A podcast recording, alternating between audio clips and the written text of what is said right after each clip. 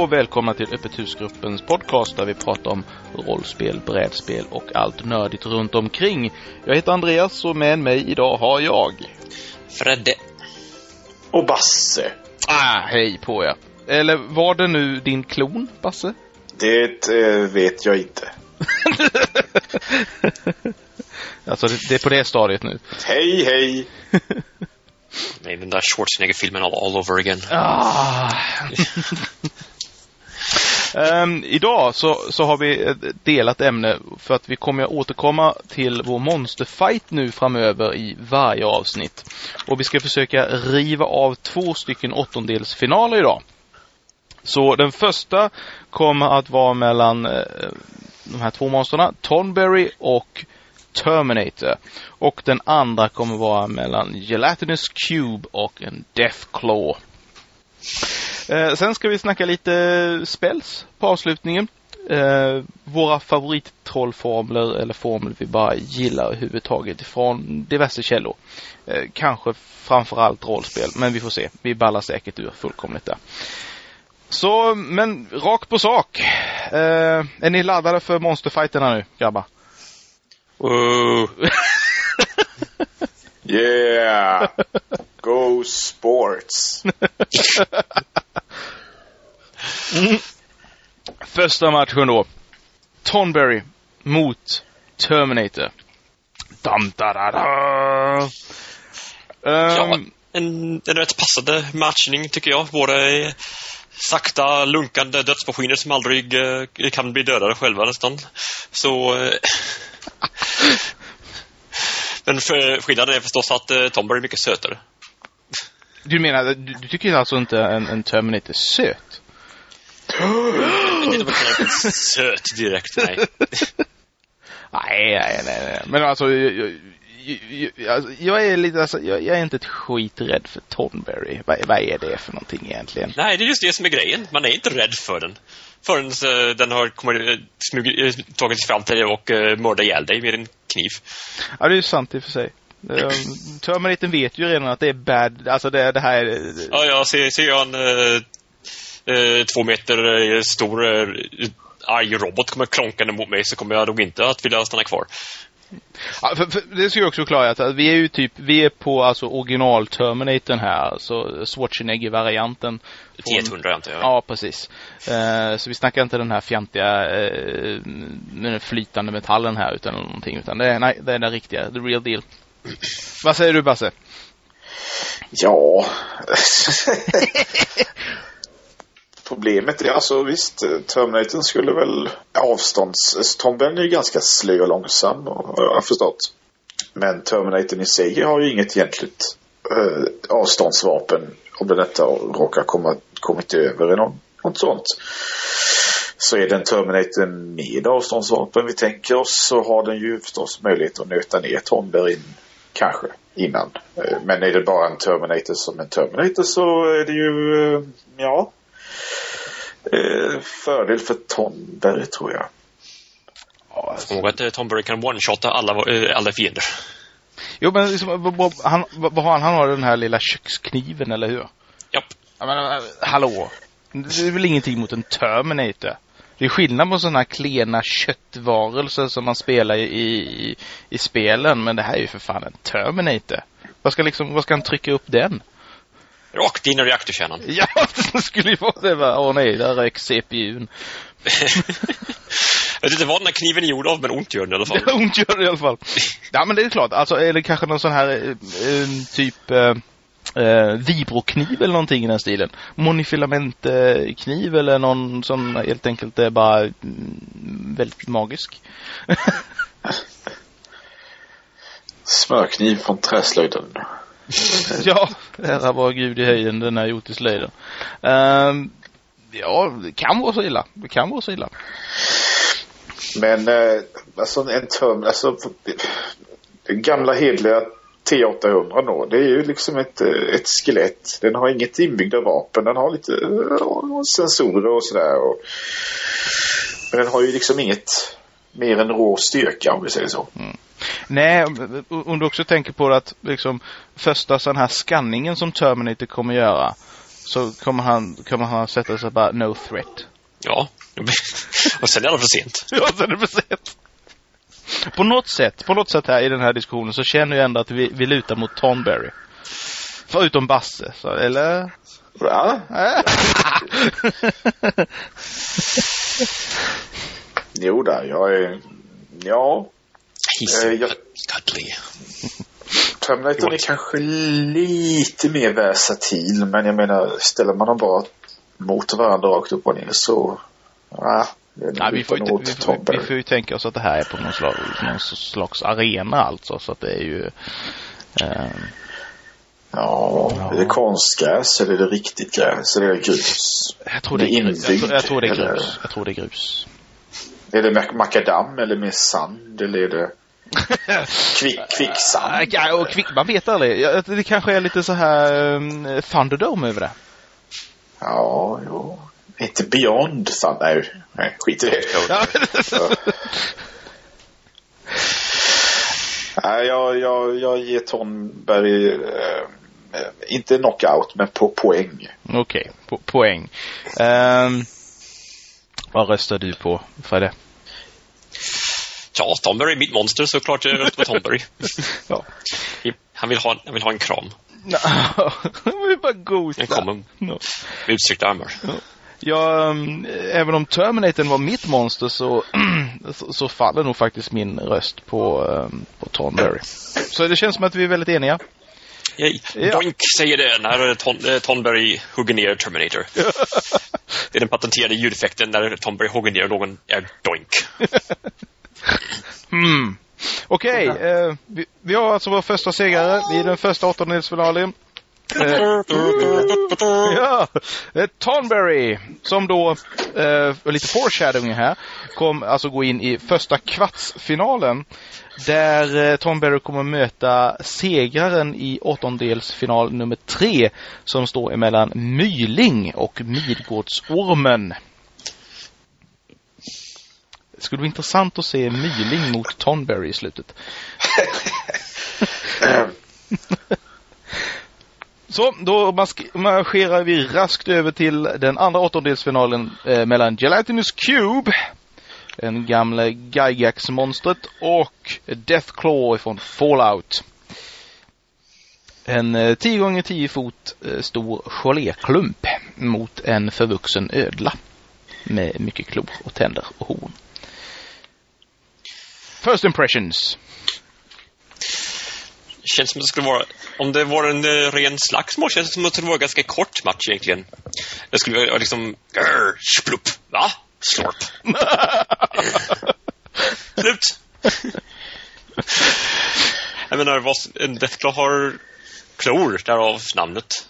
Ja, klor. inte- Ja, nej, men... Inte mycket annat, annat och det, ja. En gelatinous cube däremot, det är en eh, sån där sak som det smyger runt i korridorer he, helt ljudlöst och egentligen ganska osynligt också för den är ganska, för den är genomskinlig. Mm. Om det inte är till någonting nyligen. Nej, Så alltså- eh, det är ganska lätt att man bara springer rakt in i den utan att se den, att den är där. En Death Gloss brukar man se på ganska långt håll och springa ifrån. ja, Även om de är snabba, men eh, det, det är också deras fördel. Ja. Nej, alltså jag, är nog lite med på det vad du säger. Liksom. En, en, en, en Deathclaw kommer rusa fram och sen så, så ah, slafs, slafs, slafs, slafs, slafs. Jaha. Now what? Ja. Nej, alltså det... Det finns ju... Nu har jag, jag har inte riktigt... Gelatinous Cube-egenskaperna i huvudet. Men eh, jag utgår från att eh, när man anfaller den till exempel med svärd i Dungeons and Dragons så är det verkningslöst. More or less. M- mer eller mindre, ja. Ja, och det är ju i princip en klo vi pratar om då. Ja. Och då är ju en Deathclaw kanske det absolut eh, sämsta man kan slänga in mot eh, en Gelatinous Cube. uh, synnerhet om det vore en korridor i en dungeon men även i en uh, Thunderdome-aktig arena. Ja, alltså Deathclaw har ju inte på något sätt intelligens att försöka göra någonting som eh, för att besegra den här kuben. Utan kommer ju vara full frontal attack och därmed basta. Eh, ja. Det känns nästan som att den här matchen var avgjord redan innan. Eller? Deathclaw hade lite otur i lottningen känns det Ja. Ja. Dödens grupp. Dödens grupp, ja. Jag måste, ja, för sen får man komma ihåg att eh, kuben dessutom paralyserar det som den rör vid. Ah, det är faktiskt. Oh, aj. Oh. Uh, ja. Ja. ja. Det blev lite väl ensidigt det här, eller sexsidigt, kan man så säga. Badam tish. Nej. Wow. Eh, ja, nej men eh, vi gör väl helt enkelt en omröstningsrunda bara för att vara 100% säkra. Eh, Basse, vad röstar du på? El Cubo. Fredde, du röstar på? The Cube. Och jag röstar på The Cube. Yay! Två, äh, det gick två jättelätta matcher. Eh, så segrare från åttondelsfinal nummer två är alltså Gelatinous Cube som kommer få extremt tuff motstånd i kvartsfinal nummer två. Nämligen segraren ifrån åttondelsfinal nummer fyra och det är varg eller varulv. Aj då. Ups. Vem vet? Um. uh, place your bets. Jag får lite odds uh, av mig. Nej. Ja, jag är hemskt ledsen men det verkar vara rätt illa för vilken segrare det än är. Um, men uh, placea betsen ändå så tar jag pengarna och springer. ja. Sådär. Tips från coachen. Lita aldrig på Bookie-Basse. Nej, um, tyst på er. Så eh, nästa gång då så kommer vi få reda på eh, vilka våra segrare i de här åttondelsfinalerna kommer möta i sina respektive kvartsfinaler. Eh, ja, det ska bli väldigt intressant. så det bli. Yes, det var det. Då lämnar vi monsterfighten och eh, kastar oss eh, med eh, oförstånd rakt in i nästa ämne. Och det är alltså vad våra favoritspels. Hur tänkte du när du introducerade det här ämnet, Basse? För det är du som är skyldig till detta. Ja, nej men du, det var ju så att är det någon som har något ämne? Sa någon. Det vill säga du. och då har jag suttit och lurat på det här ämnet i tio år och bara väntat på rätt tillfälle att slå till. Som en del av min hemliga plan. Att ta över världen. Ja. Eller så tog jag det bara på uppstuds och tänkte att fan spänns förresten, det har vi inte pratat om. Det är kul. Ja. Uh, ja. Så återigen där, place your bets eh, på vad ni tror. Är det en del utav Basses eh, plan att ta över världen? Eller var det bara det som först dök upp i hans huvud? Ja, och är, bet, och är de här pengarna jag får in av att bets också en del av planen? Precis. Who knows? Ja. Um, men jag tycker inte mer rätt att du, du börjar med att, berätta om spel som du gillar, Basse. Den här jag kommer att prata om först kommer ifrån eh, Magikens handbok. Oh. Jag visste det. Ja, du visste det Fredde.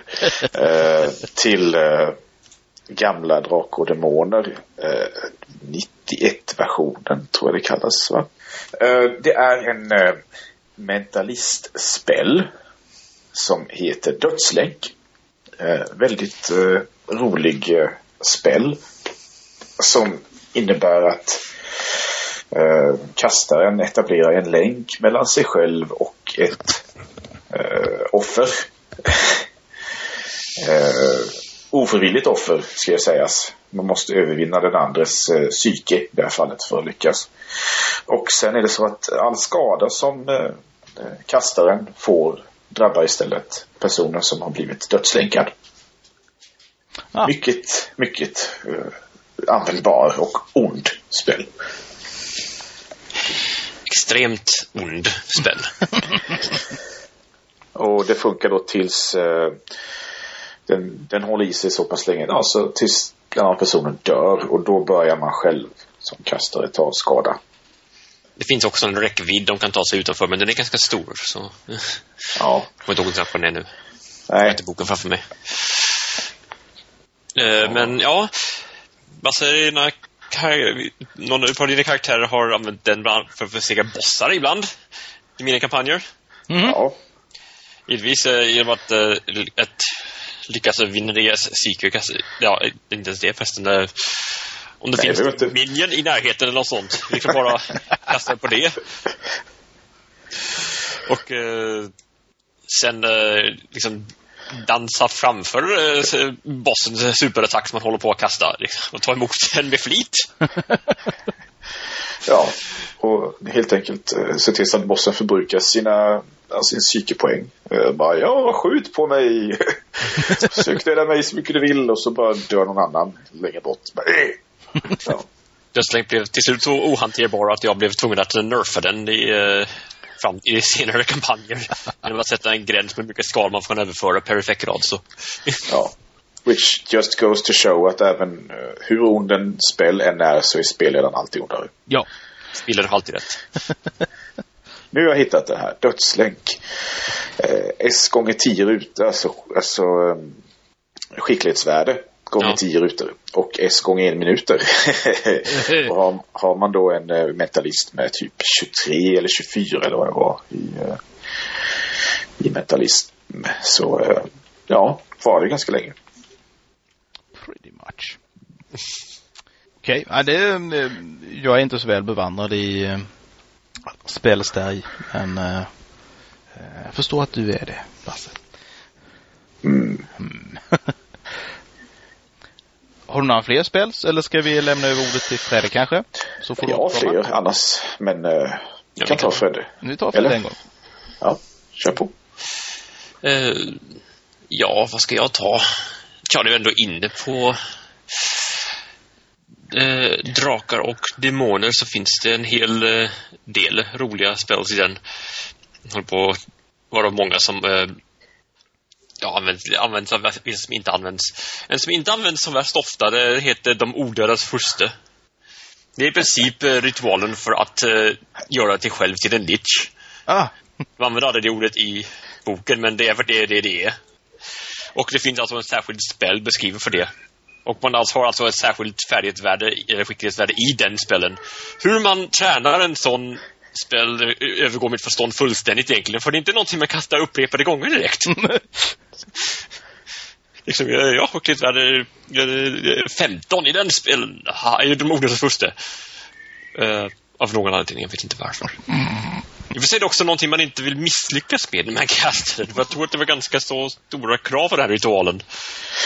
Att man ska ha en eh, ganska så uh, kraftig odöd till hands för att kunna offra och uh, ett annat sånt, typ en mumie eller en vampyr eller något. För att inte tala om att det är en nivå 30-spel så att du måste ju först upp i skicklighetsvärde 30. Ja, i MG-skolan ja. Ja. Jesus. Så det är egentligen inte någon sån sak som man, någon, någon karaktär någonsin lär sig under någon kampanj någonsin. Men uh, den finns i alla fall. Men det är typiskt sådär uh, skurkbesvärjelse. Mm. Det är inte meningen att rollpersonerna ska någonsin lära sig den. Och om de lär sig den så uh, bör de uh, avrättas snarast. Det blir så väldigt specifika spels också. Mm. Det finns en annan som heter Zombie här som också är där uppe. Okay. Skapa en här av zombies genom ritual. Liksom. Mm, Okej. Okay. Ja, det var nivå 28. Ja. Okej. Okay. Effektgrad 1, 20 odöda. Upp till effektgrad 4, 500. För varje ytterligare grad 500. Så. Eh, Skapa en armé av zombies. Med en spel. Sådär. Zombieherren kan ta emot befallningar som innehåller högst tre ord. Till exempel marschera mot slottet eller ödelägg staden. eller städa alla toaletter. Ja. Lite så högt upp kom inte Sinead, Basses karaktär, vill minnas. Jag fick nöja sig med den vanliga lilla zombie-magin som uh, återupplivar typ vad är det, typ 20 storlekar varelser och sånt. Upp till, eller 10, 10 någonting. Ja. Så det, det, det, du fick vara med lilla armé av typ tre zombierotter i din cell. Hon kom nästan upp för jag för att hon kunde spellen döda. Ja, i och för sig. Det är 27 på den. Det är liksom bara eh, besvärjelser som kastas. Eh, om man misslyckas med motstå psykeslaget så dör man. Pang. Mm. Power kill i princip. Kan kastas på magiska varelser och på gudar. Nekromantin var lätt OP i den boken. Eh, ja. Något. ja, ja, men eh, om det Andreas så kanske har någonting eh, mindre Ja, det, min, mindre effektfullt men väldigt malplacerat en sån här spel som jag alltid har tittat på när jag tittat i den här regelboken och, tänkt så här, vad fan gör den här? Um, men, det, men det är så här, det, det kommer lite utav att jag snackar Call of Cthulhu här och uh, det kommer av att uh, regelboken för Call of Cthulhu um, har, har växt he, hela tiden för varje gång de har gett ut en ny uh, upplaga. Och eh, för varje version så har man då lagt in spels ifrån diverse eh, äventyr och spelmoduler och så vidare. Eh, och eh, det här ändrar man om i, i, i sjunde versionen nu och slängde ut massor utav spells som var eh, fullkomligt onödiga. Men en av de här som jag alltid tyckt var så här, det här var visst intressant att använda den för, för, för det första skulle den aldrig, den skulle aldrig funka. Och den heter Bait Humans. Och det den gör, det är att för det första så kan den bara användas utav Chthonians. Um, ehm, och den har en, om inte minns så ska vi se här nu. Um, den kostar alltså en Magic Points per casting. Den varar i fem minuter och kan bli, eh, alltså man kan repetera den hur mycket man vill, hur ofta man vill och direkt e- efter. Eh, den har alltså en, en uppskattad eh, range på en mile. Och vad den gör det är att den skapar en, en, en illusion utav en fantastiskt stor och vacker diamant som flyter i, i, som, som hänger i luften framför sitt mål. Och tanken är då att den här diamanten då ska drar sig mot eh, den här Chthonian som har frammanat diamanten och eh, en människa ska då följa efter och sen det är precis som, som, det, så, som det står. As in sport fishing, the target decides whether or not to take the bait. Okej. Okay. och så här, jaha, vad, vad fasen gör den här eh, spelen i, i boken? För att om jag får fråga er ni som har spelat Call of Cthulhu ett tag nu och vi har spelat Trail of Cthulhu. Skulle ni någonsin falla för det här? Ooh, shiny. shiny. Ooh, it's sparky. Ja, våra karaktärer brukar vara rätt så inlärda med att inte gå emot det övernaturliga fenomenet som svävar i luften, men... Uh... Ja, en, en, en, en vid, ja, vad ska man säga, vidgått rollspelande om man spelar en extremt dum och girig karaktär så kanske för sådana överlever alltid så länge i kulturäventyr. ja, precis. Ja, precis. Det är sådana karaktär man gillar att skapa också. Ja. Ska ha så här låg sanity-nivå också. Så. Fullkomligt oduglig i det mesta. Ja. Eh, som sagt, den, så här, det är ingen favoritspel men jag har alltid tyckt att den var så väldigt konstig och jag förstår att den har försvunnit från sjunde versionen. Det finns en variant av den också. Vad står kallas den? Bait Sand Dwellers. Eh, och då byter de ut eh, den här flyt, den här diamanten mot eh, eh, eh a, a, tender human haunch dripping fresh blood. oh. Det behöver man inte en spell för frammana. Nej. inte. behöver bara machete. Japp. Så det, det är min första, nummer ett. Tillbaka till Basse, har du några fler? Ja, det har jag väl. Eh, gå tillbaka till eh, Makens handbok faktiskt. För en till där. Nu ska vi bara se för nu. Eh, jag hade en gång en karaktär. Ja, vi har varit inne på henne förut. Det var ju hon som eh, var mentalist. Hon hade ju eh, förutom att hon hade det här skicklighetsvärdet eh, uppåt 27 då i mentalism så hade hon karisma uppåt 20. Ja, det började väl på 18 misstänker jag men sen har det... Hon var alv som hade bonus på det också. Ja, nekromant, nekromant alv. Ja. Uh, Okej. Okay. Fullt normalt. Men hon var i alla fall oerhört vacker och totalt ond. Och hon kunde då en spel som heter Förvrida lem. Eh, som hon egentligen bara använde lite på skoj. Hon plockade upp någon inte anande eh, man då och då eh, och eh, tog med dem upp på rummet och sen så, ja, kastade hon Frida Lem på någon vald kroppsdel där och eh, ja, diverse lemmar rök. Jag kände hon för att kunna kasta annat också men ofta var det Frida Lem som var, för den var nämligen touch eh. Hon behövde bara ta på någon för att det skulle, en arm ett ben eller någon annan lem skulle förvridas. Armen blir någon eh, krokig, kloförsedd sak och benen kanske blir någon... Någon klump. Ja, klumpaktig. Ja. Kom och ge tanchen i din kram. Försökte ibland använda också på en, mer, en av de mer enerverande eh, karaktärerna i gruppen också. Ja, jo. Fast de gick ju inte på det så lätt. De hade ju sett den strida strömmen av äventyrare som lämnade hennes rum med förvridda armar och ben och så. Lite senare i karriären så försökte jag använda mer, det fanns ju en spel som heter Frida kropp. Den var ju som Frida lem fast för allting samtidigt. Ja. Okay. Ja. Men det var mycket högre skicklighetsnivå på den så att mm. den lärde hon sig långt senare. Det påminner om uh, Body Warping of Gorgoroth som finns i Call of Cthulhu. Fast det handlar om att man förvrider sig själv. Uh, oftast för att ta uh, formen eller utseendet av någon annan. Naturligtvis så förlorar man en jävla massa sanity och skit på det. Ja men det gör man ju bara genom att gå ut genom dörren i Call of Cthulhu. Så. Ja, jo, jo, jo. ah, solen!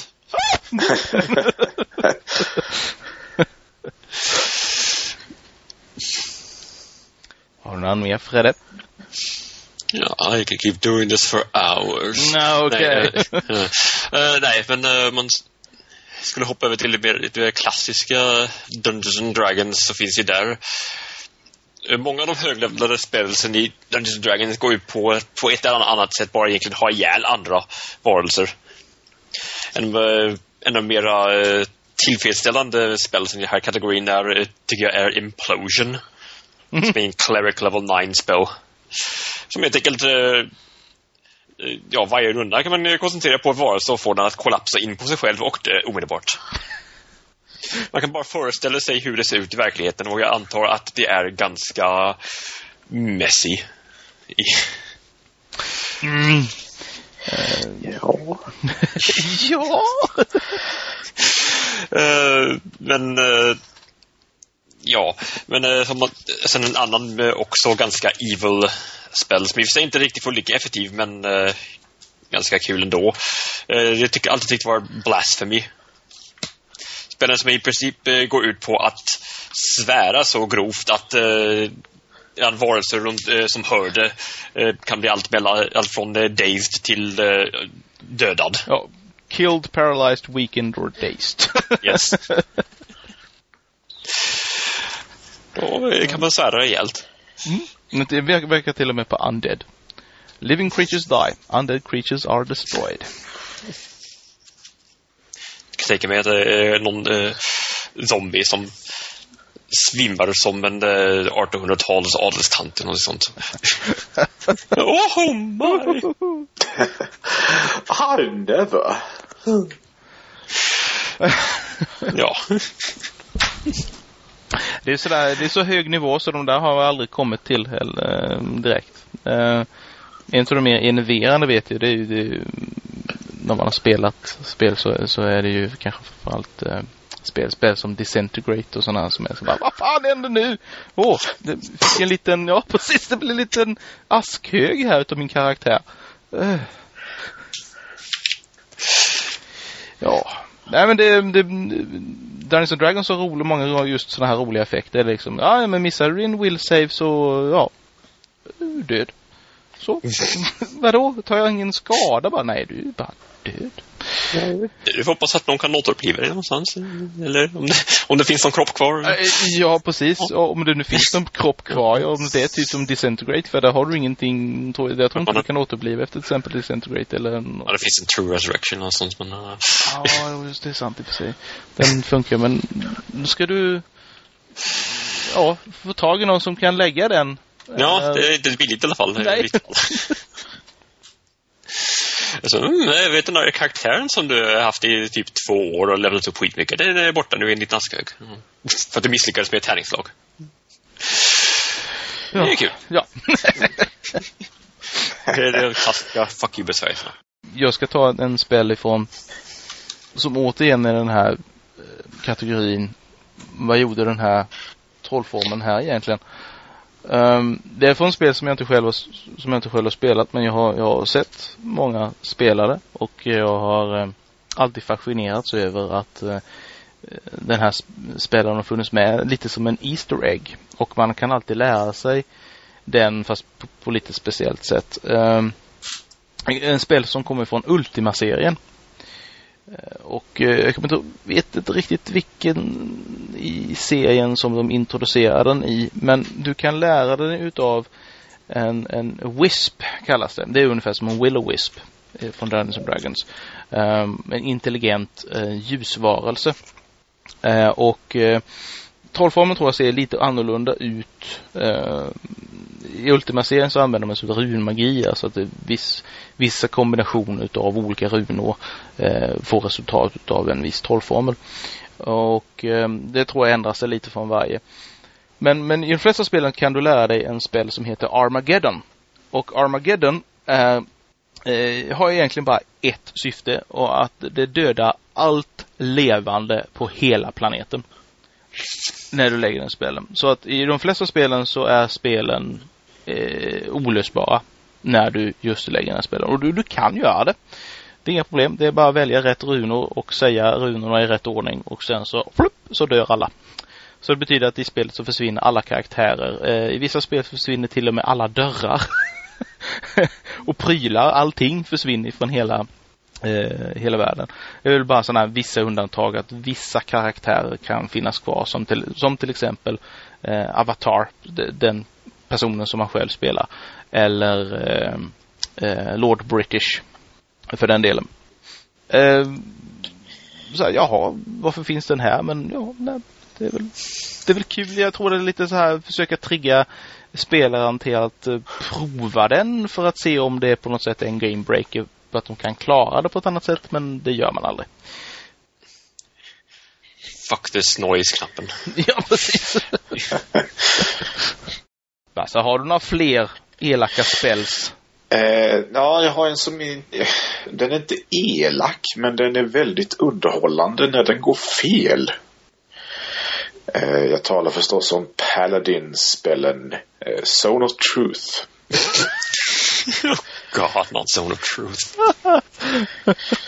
eh, det är alltså en, eh, en spel som en Paladin lägger eh, och eh, befinner man sig inom räckvidden så kan man inte ljuga under en viss tid. Mm. Och jag tror att den dessutom eh, följer med paladinen när han går omkring. Den utgår liksom från honom, har jag för mig. Uh, det är en uh, eh, 25th radius emanation i uh, tredje regel, i version 3-regeln i alla fall. du har dock en will save mot den.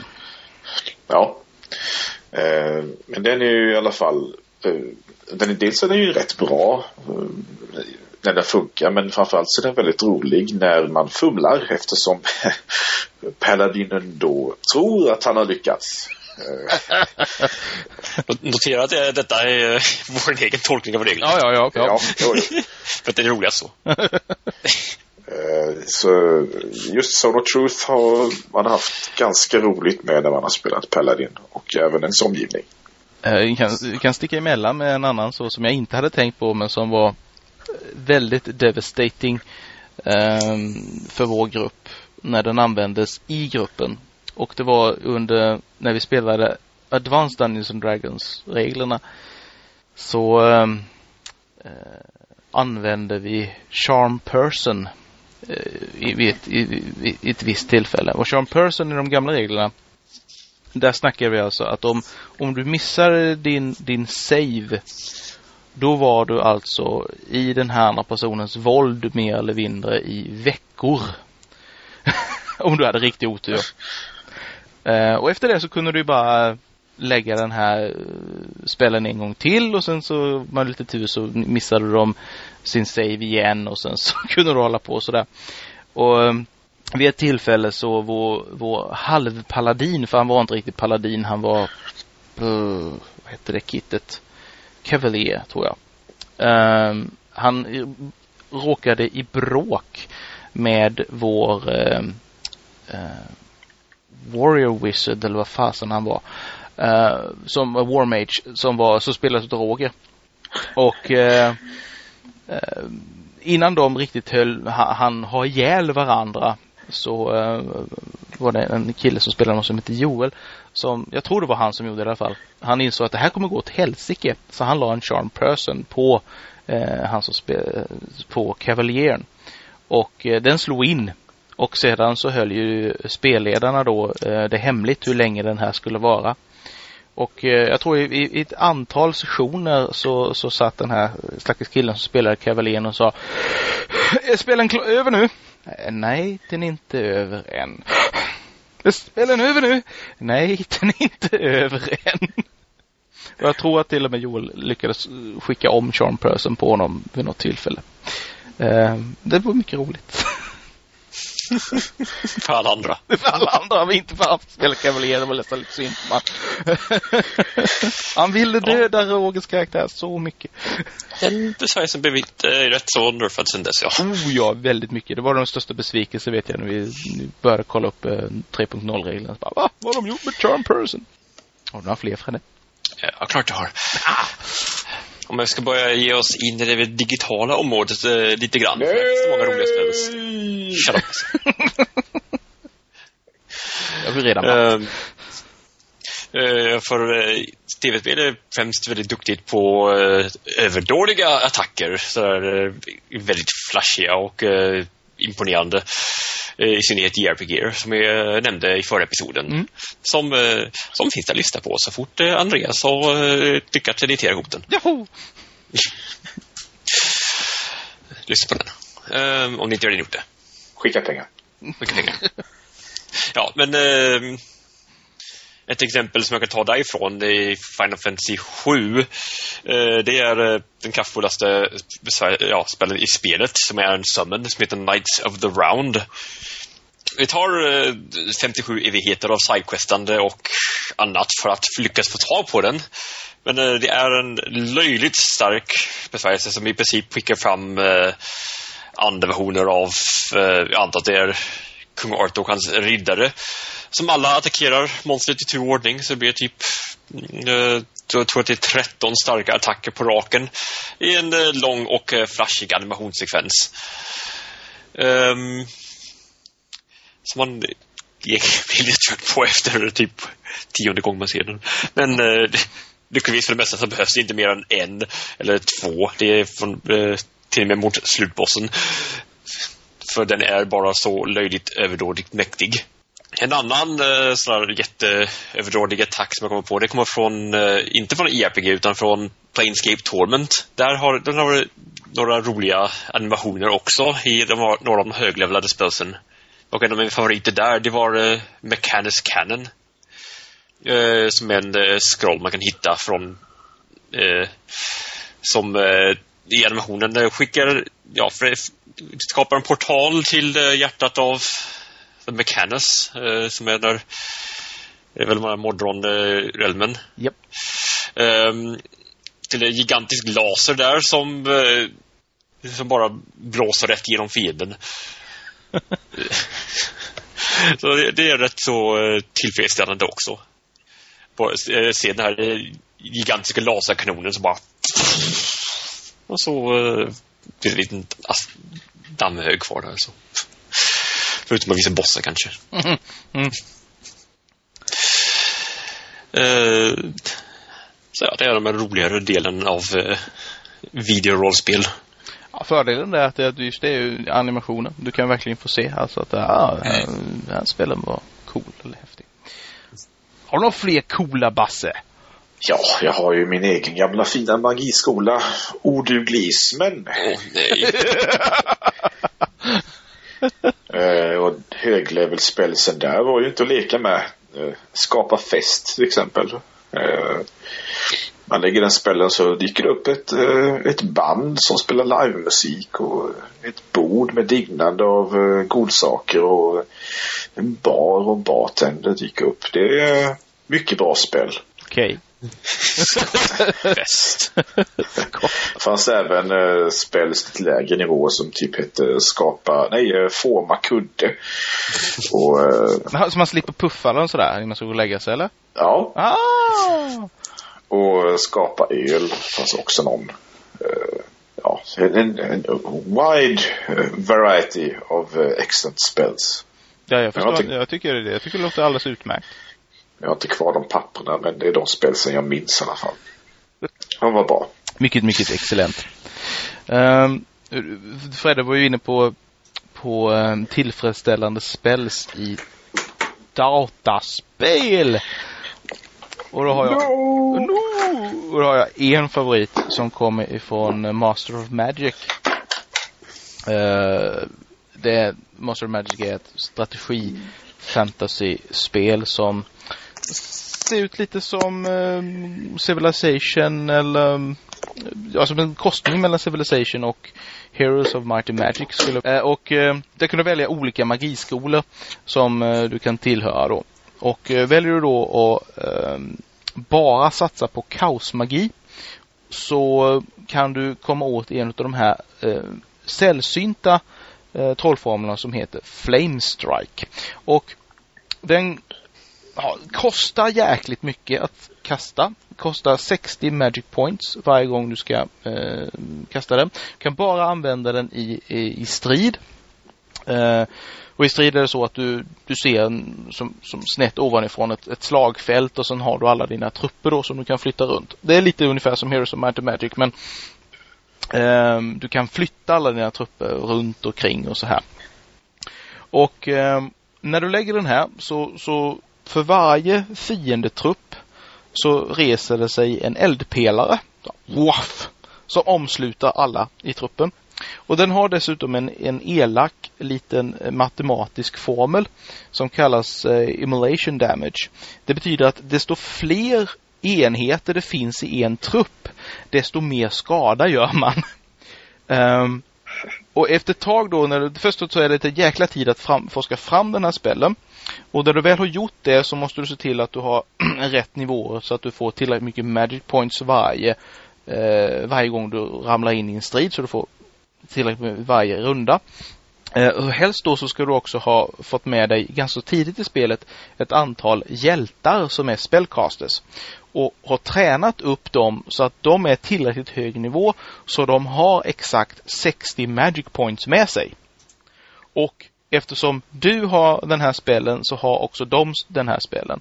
Så på under en strid så kan du kanske om du har tur slänga iväg en tre, fyra, kanske fem stycken sådana här spells mot dina fiender. Eh, det enda de inte funkar mot det är ju naturligtvis eldvarelser och trovarelser som är immuna mot just ren sorcery, ren magi då. Eh, men det är alltid lika tillfredsställande när du har gett dig in i ett krig och du börjar fienden slänger sina arméer på dig och så haha, ja så ni vill också slåss mot mig? Vänta lite bara, jag ska se till att vara först. Ja, titta jag var först. Här kommer Flame Strike. Flask! Åh, oh, hur många är ni kvar nu? Ja, jag ser att det finns någon bågskytt här ute på den flanken och där står lite hjälte med hälften av sina hitpoints kvar. Ja, vad tänkte ni göra nu då? Va? Det är alltid lika jävla roligt. Ja, när du ändå nämnde Heroes of Might and Magic så tyckte jag alltid att eh, en favoritspel där var ju Fly. Att du kunde lägga Fly på din hjälte så han kunde flyga över bergen. Mm. eh, Eller skogen. Så slippa gå via vägarna och ja, ta andra vägar. Det var alltid det man siktade på att försöka få. Samma i Master of Magic. Du siktar alltid på att få en speciell hjälte som hade automatisk fly, vilket gjorde att alla, om du körde ihop alla dina hjältar i en, i en grupp så att säga, så fick mm. alla flyga. Ja. Det var absolut bäst. Och då kommer jag att tänka på de renodlade Magic-spelen. I alla fall de eh, senare. Mm.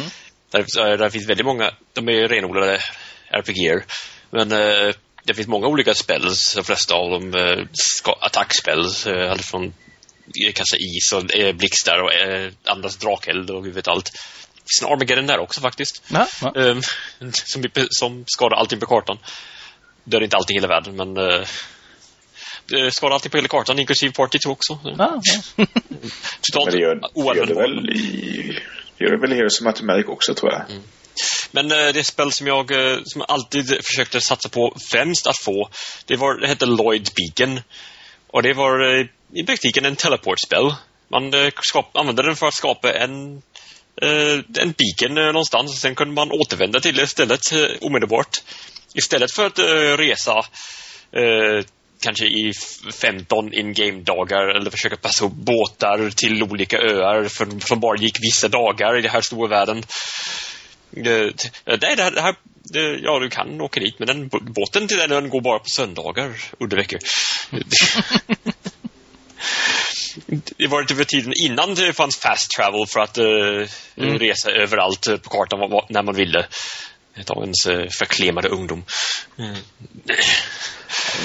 När du, tänk, när du nämner just sådana här spel så är ju, jag tänker på Rogers favoritspel så här, som, framförallt som man hade en ring som hade var en ring of teleport.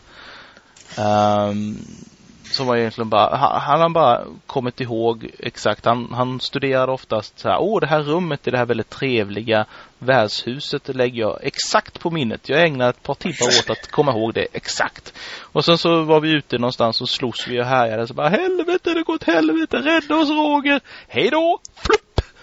Vad fan! Helvete, där rök vår spellcaster. Satan. Ja, jag kommer kanske att rädda dig sen. ja. Ja. Så god. Så god. Nej, han var evil. evil, evil, evil, evil. Det finns gott om tillfredsställande spells i, effekter. Uh, I uh, Dragon Age-spelen så är de, var en av mina favoritspel, i alla fall i ettan, tvåan. De var inte lika bra i trean. Uh, hette Walking Bomb. Som i, i praktiken gjorde att uh, man kastade på en fiende och den började ta uh, skada över tid. Och uh, om den fiendens HP nådde noll så sprängdes, sprängdes han väldigt våldsamt och skadade alla andra fiender runt omkring för sketmycket. Ehm, och det var alltid väldigt tillfredsställande att eh, lyckas med. Bara ser den här klungan med fiender som... Eh, uh, och där försvann deras HP-mätare allihopa. Efter en ljuvlig explosion. Den kunde man uppgradera också till Virulent Walking Bomb. Som gjorde att alla som träffades av explosionen också infekterades av den här bomben. Så det blev en kedjereaktion. Det var kul. Det blev typ eh, skurkpopcorn. Ah. Eh, och eh, ja, eh, annan, eh, om man ska hoppa över till ett annat eh, spel med, ett, med en tillfredsställande spel. Man kommer hoppa över till League of Legends och nörda mig lite där. Finns det en karaktär eh, som heter Ash som är en eh, Archer. Vars eh, bästa attack, eh, vars ultimate, är att avfyra en gigantisk pil som kan färdas över hela kartan i en rak linje. Och eh, så fort den eh, träffar en fiende eh, smäller till den och eh, skadar och stunnar den för i några sekunder. Um, vilket kan ha väldigt roliga effekter. Särskilt om man eh, får syn på någon eh, eh, fiende långt, långt, långt bort i, åt helvete. För man har placerat en liten ward där som man ser. Så bara står i basen, avfyrar den här pilen och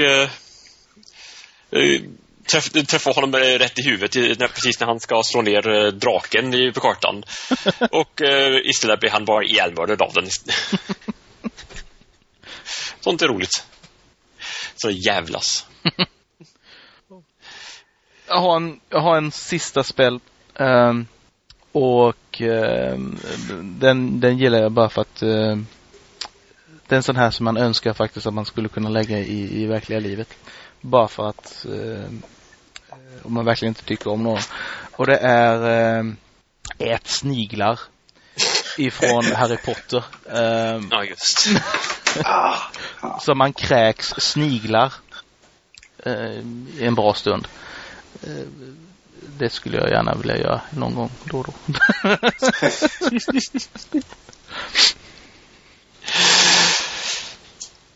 det är min sista. Sista jag har idag. Yay. Jag känner inte att jag kan avsluta utan att nämna eh, Andoros favoritspel just nu. Ihåg alla level 1-magiker i, i Dungeons Dragons. Sleep är din vän.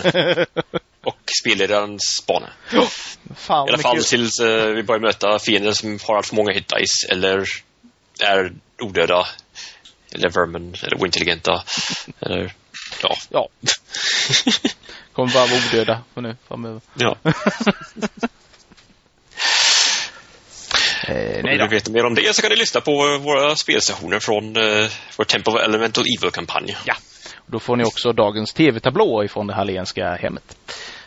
Aran Smash! Och så har vi Paradise Hotel i bakgrunden. Ja, precis. det var våra favorit snedstreck knäppaste snedstreck, eh, ja jag vet inte vad, eh, spells. Eh, ifrån våra sjuka hjärnor. Eh, hoppas att de var till nöje. Och så syns vi nästa gång. Och hörs nästa gång menar jag. Då vi kör mer Monsterfight. Och något nytt ämne direkt ur Basses bakficka. Ha det så gott till dess. Hej då! Hej då! Hej då!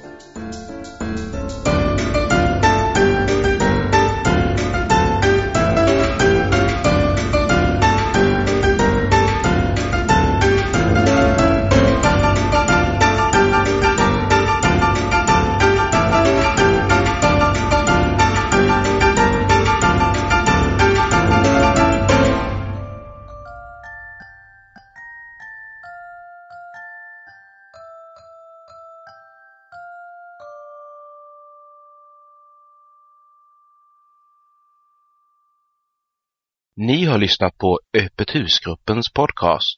Besök oss på monsterworld.se för mer information och avsnittsnoteringar. Musiken ni har hört var The Canary av Kevin MacLeod. För mer av MacLeods musik besök incompetech.com. Den här podcasten är producerad under en Creative Commons erkännande, icke-kommersiell, inga bearbetningar 2.5 Sverige-licens.